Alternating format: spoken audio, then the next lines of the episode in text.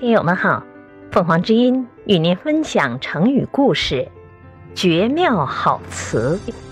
解释：指极其美妙的文词。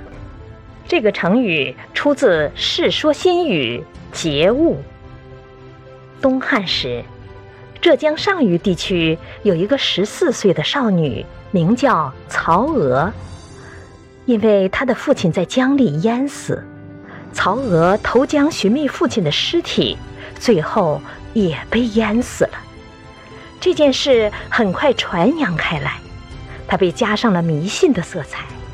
曹娥也因此成为了封建社会孝女的典型。当时的上虞长杜尚为曹娥立了纪念碑，这个碑就是后世所传的名碑——曹娥碑。据说。碑文是韩丹纯所作，当时韩丹纯年仅十三岁，他当着众人之面略加思索，就将碑文一挥而就，写得相当出色。著名文学家蔡邕路过上虞时，曾特地去看这个碑，可是他到达的时候已经是傍晚时分，在苍茫的暮色中。蔡邕用手抚摸着读完了碑文，然后在碑的背面题了八个大字：“黄娟幼妇外孙舅。”当时谁也不明白这八个字是什么意思。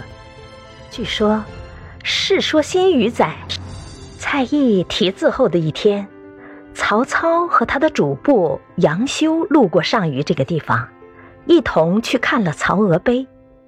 曹操指着蔡邕的题字问杨修：“这八个字的意思你知道吗？”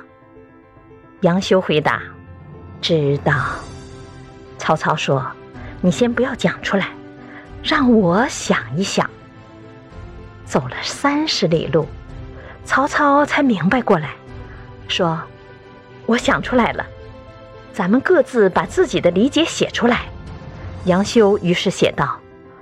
黄娟，色思也，这是一个绝字；幼妇，少女也，这是一个妙字；外孙，女之子也，这是一个好字；舅，寿心也，这是一个词字。这八个字的意思是绝妙好词。曹操一看。跟自己写的完全一样，便十分感慨地对杨修说：“我的才能不及你呀。”后来人们以“黄娟幼妇”或“绝妙好词”作为文才高、诗词佳的赞誉。